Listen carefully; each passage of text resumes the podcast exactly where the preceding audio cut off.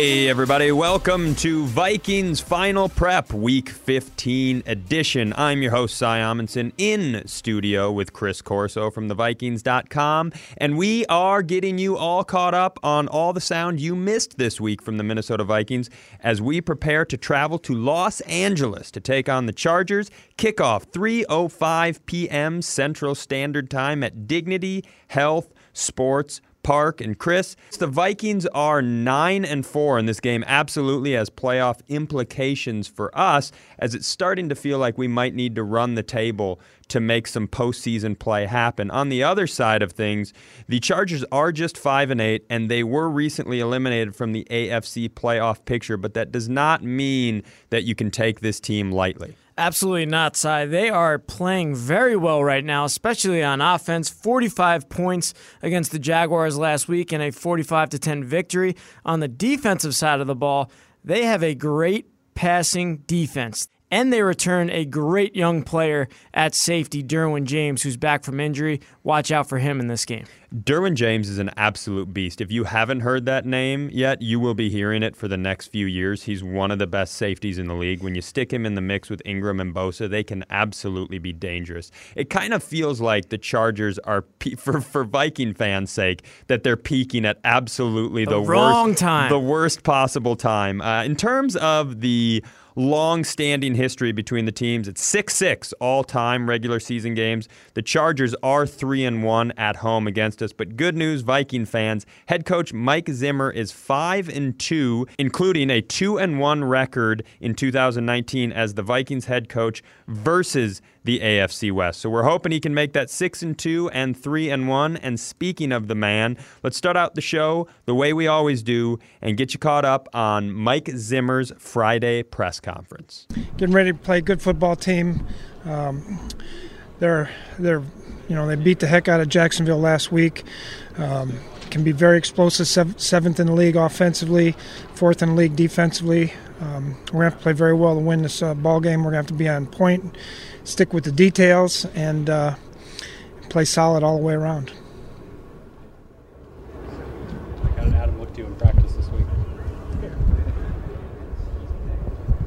Without Adam out there the last month or so, how have you seen kind of Diggs reassert himself, even though he doesn't have kind of a counterpoint there offensively? How have you seen Diggs continue to play well the last few weeks? Yeah, he's he's actually he's played well all year long. He you know he he uh, you know, he just continues to come out here and do his job and and uh, makes big plays for us. So that's always been good. Um, hope he continues to do that.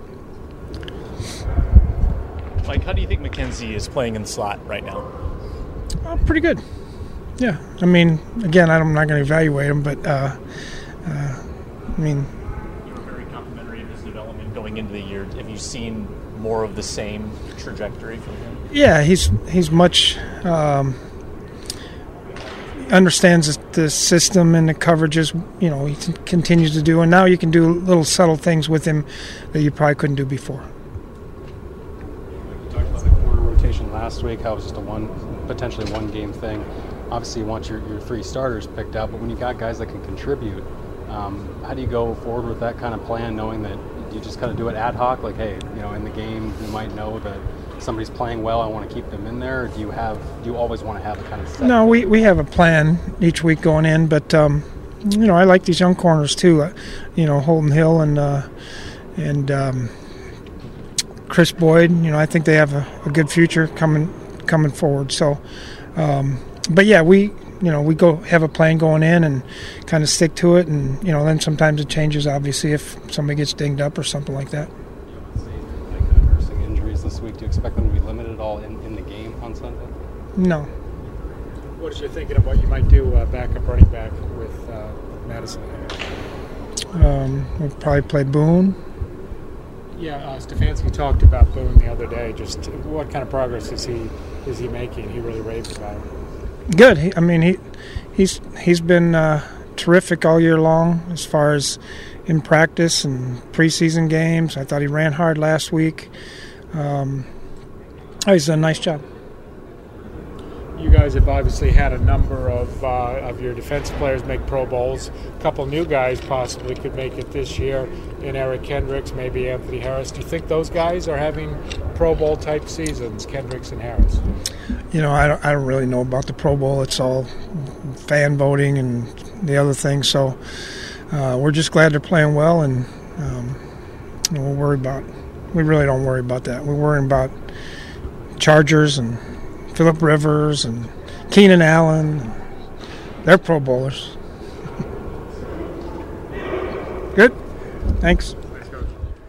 I absolutely love uh, Zimmer press conferences, but one of my favorite things that he does is when a member of the media asks a question about a player and, and insinuates that they have played well recently, and what's the change in them having played poorly earlier in the season? And he's always quick to correct him when he believes it. Where it was the Diggs question, where he goes, "Well, yeah, he's played well all year," and it's always nice to get the head coach's viewpoint on a player's performance in that way because I think at times fans and media go off racing and like, well, how come he's playing well now? It's like, well, no, you just think he is because he's had some catches, but he's played great all year. That's always my favorite part of his press conferences.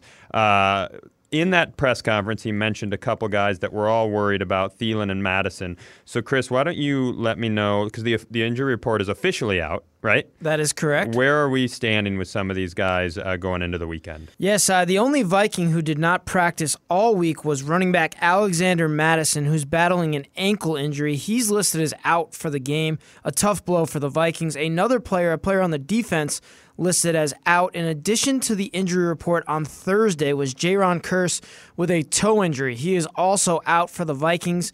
The good news is wide receiver Adam Thielen was removed from the injury report officially on Friday with that hamstring injury.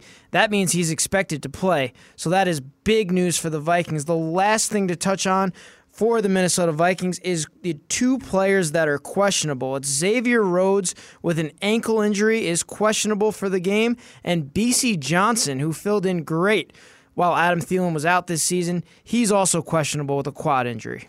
So some important players, but we got to feel good about the Adam Thielen thing. I think since the moment he went down, we know how tricky hamstrings can be. Everybody's been wondering where, how, and when he's going to get back onto the field. So hopefully, hopefully, if he's fully ready to go it will be this weekend. But why don't we hear from the man himself? Let's go to Adam Thielen's presser and let him talk a little bit about his injury and the progress. Are you maybe more optimistic now this week about playing than perhaps in past weeks? Uh, sure. Okay. Yeah.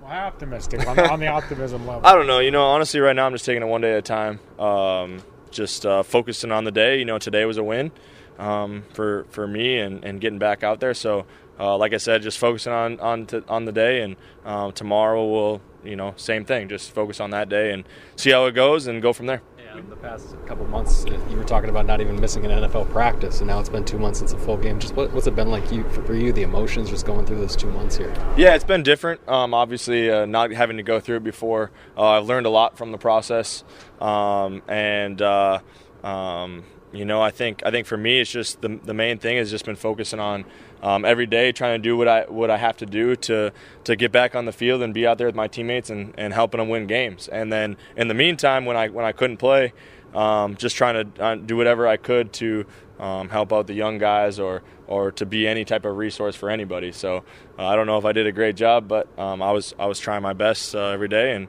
um, like I said, I've I've learned a lot from the process, and uh, definitely will help me moving forward goal is the goal here this week in practice to kind of open it up and figure out if you are 100% like you've talked about? Yeah, for sure, absolutely. That's uh, um, just kind of being smart, uh, taking the right progression to get back on the field on Sunday. And um, you know, like I said, everything everything has gone well so far, and um, I'm very happy with the progression. And um, you know, we'll see how tomorrow goes. More about how to handling that particular injury, is it, or is it sort of about your emotions and sort of your mindset in dealing with that type of thing? Man, it'd t- probably take me like 30 minutes to explain everything, but no, just uh, I've learned a lot just uh, about myself, um, about the process, about the injury, um, um, about different resources, uh, things like that. So, um, like I said, there's a, there's a lot that goes into it. Um, but but when you've never uh, really you never missed a game, um, you just don't you don't have to worry about that. You've never I've never had to deal with it. So like I said, there's there's been so much. You know, I've learned learned how to be patient and uh, um, you know, learn how to be smart and things like that in practice and, and progression, things like that. So, um, yeah, just uh, trying to get better every day. It's always great to hear from the man himself. Here's to hoping he gets out there this weekend and is able to sustain being out there. Uh, as we break this game down, Chris, let's start on the offensive side of the ball for both teams. The Chargers, like you mentioned at the top of the show, are coming off a dominant 45 to 10 road win over the Jacksonville Jaguars, who have, in all fairness, given up on their season a little bit, but they've got some studs on that defensive side of the ball. So to give up a 45 is nuts. And Philip Rivers had himself a day. Yeah, he's been around for a little while. He's had some career there um, with San Diego and now the Los Angeles Chargers. So for me to say he posted his highest passer rating in his career of 154.4 last week, that that's saying a lot. I mean, he threw for over 300 yards, three touchdowns, and he threw his career long pass, an 84 yard strike to the running back Austin Ekeler, who can do a lot of things for this Chargers offense. And I think Rivers has caught a little bit of heat this year, and people think maybe he's not playing at the level he's played before. But this is one of the most injured teams in the NFL in the first half of the season. Melvin Gordon was on a on a holdout. He didn't have all his weapons, and so the fact that he's still, you know, throwing about 65% from the pocket, he's got 3,700 yards and 20 touchdowns. That's still a pretty darn good year for him. Now he is third in the in the league right now with interceptions at 15, trailing Jameis Winston by assume I assume 180. Uh, but he's a guy who constantly scares me because he's the last of those Brett Favre. Eh, like he he is the most gunslingery type quarterback left in the NFL, where he might come out and throw four picks, but he can easily dagger you for four touchdowns because he's not scared to do any of that. And now that Melvin is back from his, you know, his holdout and Ekeler's playing really well, there's a lot of danger on the field. Ekeler's a, a crazy dual threat for them. Yeah, I really want to talk about Ekeler because he has eight receiving touchdowns, which leads the team 73 receptions and 830 receiving yards. And that's not even counting what he's doing on the ground. This guy can start in the backfield, and Rivers likes to option him over into the slot at the line of scrimmage. So the Vikings need to really watch where Ekeler is on the field and match him up the right way on defense.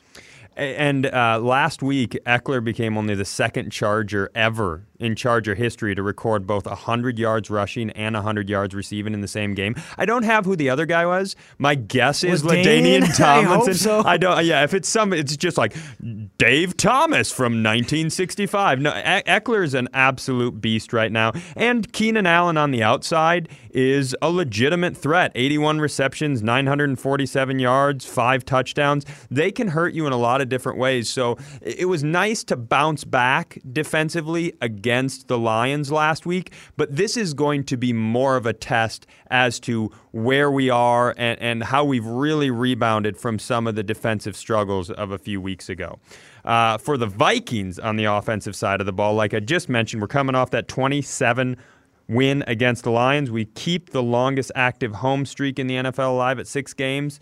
Uh, and since about week five, Kirk Cousins, your boy, has been playing real well, hasn't he, Chris? Yeah, I'd say so. I mean, 24 touchdowns, four interceptions on the year, but since week five, Kirk Cousins has an NFL best 120 passer rating. He's over 2,500 passing yards, which is third in the NFL in that span, and 72% completion percentage. I mean, he's doing things that no other quarterbacks are doing because he leads in that span with 21 touchdowns. So, I mean, he is doing things. He's protecting the football, which is the biggest thing that matters to head coach Mike Zimmer. And I've been really impressed with after the way that Bears game went in that week four.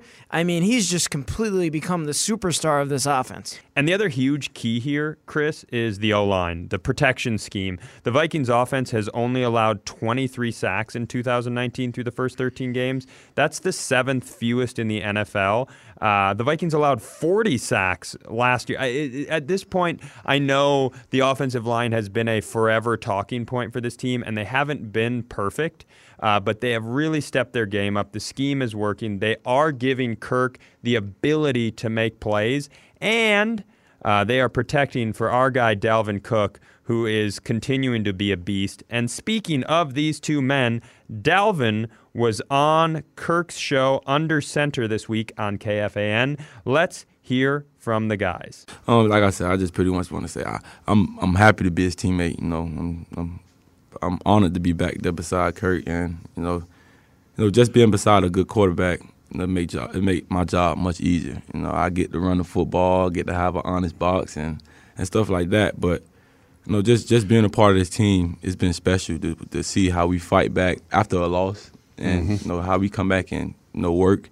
And I'm all about winning. I I love the stats and everything, but I want to win a Super Bowl, and I see the desire in these guys to to do the same thing, and that's what we're fighting for right now. That was Dalvin Cook on Kirk Cousins' show Under Center. And we will be right back with more Vikings final prep here on KFAN. But first, get ready for kickoff all season long with Vikings Blend at Caribou Coffee. 10% of all proceeds go back to University of Minnesota Masonic Children's Hospital. Purchase in store today or at cariboucoffee.com. And hey, how about you help the Salvation Army fight for good by giving at a red kettle? You can also donate online at salvationarmynorth.org. No amount is too small. Hey guys, welcome back to Vikings Final Prep. And hey, did you know that the Minnesota Vikings mascot Victor has lost his mustache and he needs your help finding it? In his new children's book, Where's Victor's Mustache? Join Victor on an A to Z voyage through Minnesota as you help him find his mustache. Buy the book today at any Vikings locker room store or at vikings.com slash mustache. Sounds like a perfect gift for your child for the holidays. Chris, we talked about the offense. Let's now talk about the defense. Like I said up top, do not let the first half of this season fool you. Since week 11, the Chargers lead the NFL with 789 scrimmage yards allowed. And just in general, across the board, they are playing really well. Yeah, absolutely. This team is top five in yards allowed per game as a whole, fourth in the NFL in passing yards allowed per game. That's their strength because they are 17th allowed in rushing yards per game. I look at the Vikings offense and I say, let's run the ball. There are times where this team, sometimes they have safeties playing at linebacker. Sometimes there's six defensive backs out on the field. I think back to when the Patriots played the Chargers in the playoffs last year and they pounded the ball with Sony Michel. Look for the Vikings to do that with Dalvin Cook, who leads the NFL with 13 rushing touchdowns this season. Yeah, I think that's the absolute right way to approach it. And you're right, they've got guys who can get all over the field. Joey Bosa's brother's making a lot of noise up in San Francisco, but he's a dude who leads the team with 10 and a half sacks in San Diego. He can move all over the place. Melvin Ingram's five and a half sacks might not seem like much, but he's disrupting offenses all over the place. On our side of the ball, let's take a quick second to celebrate Danielle Hunter. Danielle was named NFC Defensive Player of the Week for his performance against the Lions, where he put together three sacks and just continued to add to his outrageous totals at this point in his career. Absolutely. He established the defensive pass pressure on a young quarterback last week. Look for him to do that against a veteran who likes to talk, talk some trash this week. Danielle Hunter recorded his 50th sack, becoming the youngest player ever, 25 years and 40 days um, of age in NFL history to reach that feat. He's doing things that some guys never do in their entire career. And look for him if he's out on the outside of the defensive line, that opens up the interior of the defensive line as well. We saw it last week with Ifeadi Odenigbo. Look for that this week. It's called the Danielle Hunter effect.